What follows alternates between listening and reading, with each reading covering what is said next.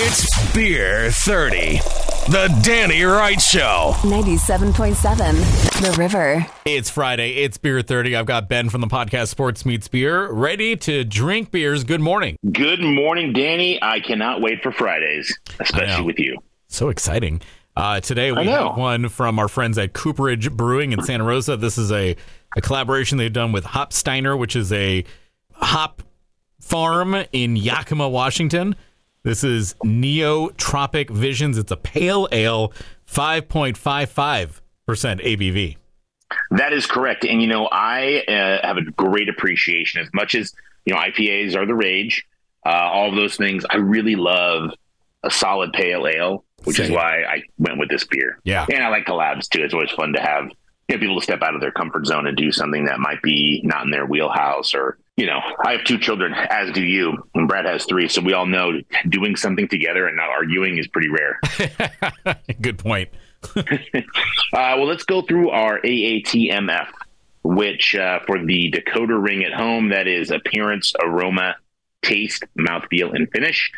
Um, you know, with this beer, it, it does have uh, a little bit of haze to it when you pour it out.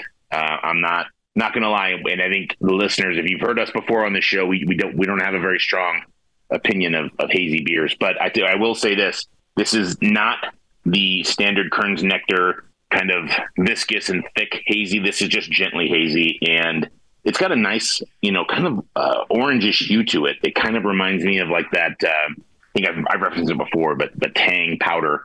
You kind of have that orange as soon as you start mixing into with the water. You get that real bright orange, and that's what this is coming out with. Yeah, it's kind Um, of dark. Yeah, it's a little darker, but you know, pale ales are going to range from you know light light bodied to medium to dark bodied. It's it's really more of you know the pale malt in that beer. It's gonna Yeah. it's not going to be over the top IBUs. It's going to be very very approachable.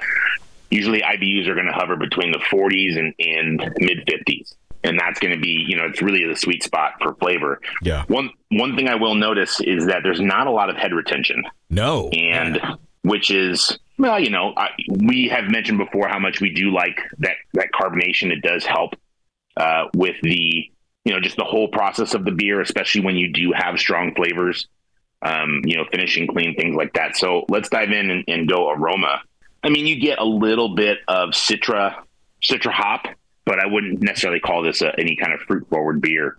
Um, it is very very light and there's a little bit of sweetness to it, but for the most part, the aroma is about what I would see. You know, the liquid it matches the aroma to the appearance are very very similar. very chill, very chill on the nose. hmm There definitely is something to be desired with CO2. Yeah. There is something. It's a little bit, and, and I will say the can was a little squishy. So I'm thinking maybe that this just didn't get carbonated right during the canning process. But I will say because I did uh, when I was going to get this, I had a, a pint of it on tap at Cooperage. That's why I went with this. So, uh, but it was it was definitely had more more body and more CO2 flavor uh, or CO2 notes in it there. But I will say that the flavor is still is still intact and still really really really good. Um, You know, you do get that, like I said, that citra hop. There's a little bit of mosaic, so you do get some some dry hoppy notes to it, but it finishes strong, and you know it does leave a little bit on your palate, but not a ton. This is something that you know it's not going to be bready and biscuity and sit there. It's not a hop head beer, but it definitely has good hop presence. It finishes nicely, and if man, if the CO two volume was there, this would be a uh, a hundred percent two thumbs up. Yeah, it, it's a nice little tropical uh, montage on your tongue, if you will. Uh, but not like you said. But it, I wouldn't say fruit forward. Just enough tropic tropical flavor to taste really good. But yeah, man, if there was just a little bit more carbonation, I'm with you. It'd be a home run for sure. This is, uh, yeah, I, I mean, it's one of those things. I, I, I am 100 percent that something happened in the canning process, not the, not the beer itself. The beer itself seems solid, and like I said, on tap, it had a different profile completely. But, but I would, I would still, you know, I would take the risk and, and buy this again anywhere. So I would Sure. just make sure the can's not squishy. But this thing is, uh, this is a great beer. Well, then you know what? Let's give it a thumbs up. Let's give it a thumbs up, irregardless. Yeah, irregardless. Thank you. Um, so, Neotropic Visions from Cooperage and Hopsteiner. You know, try it on tap, we say. Go over to Cooperage and give it a shot.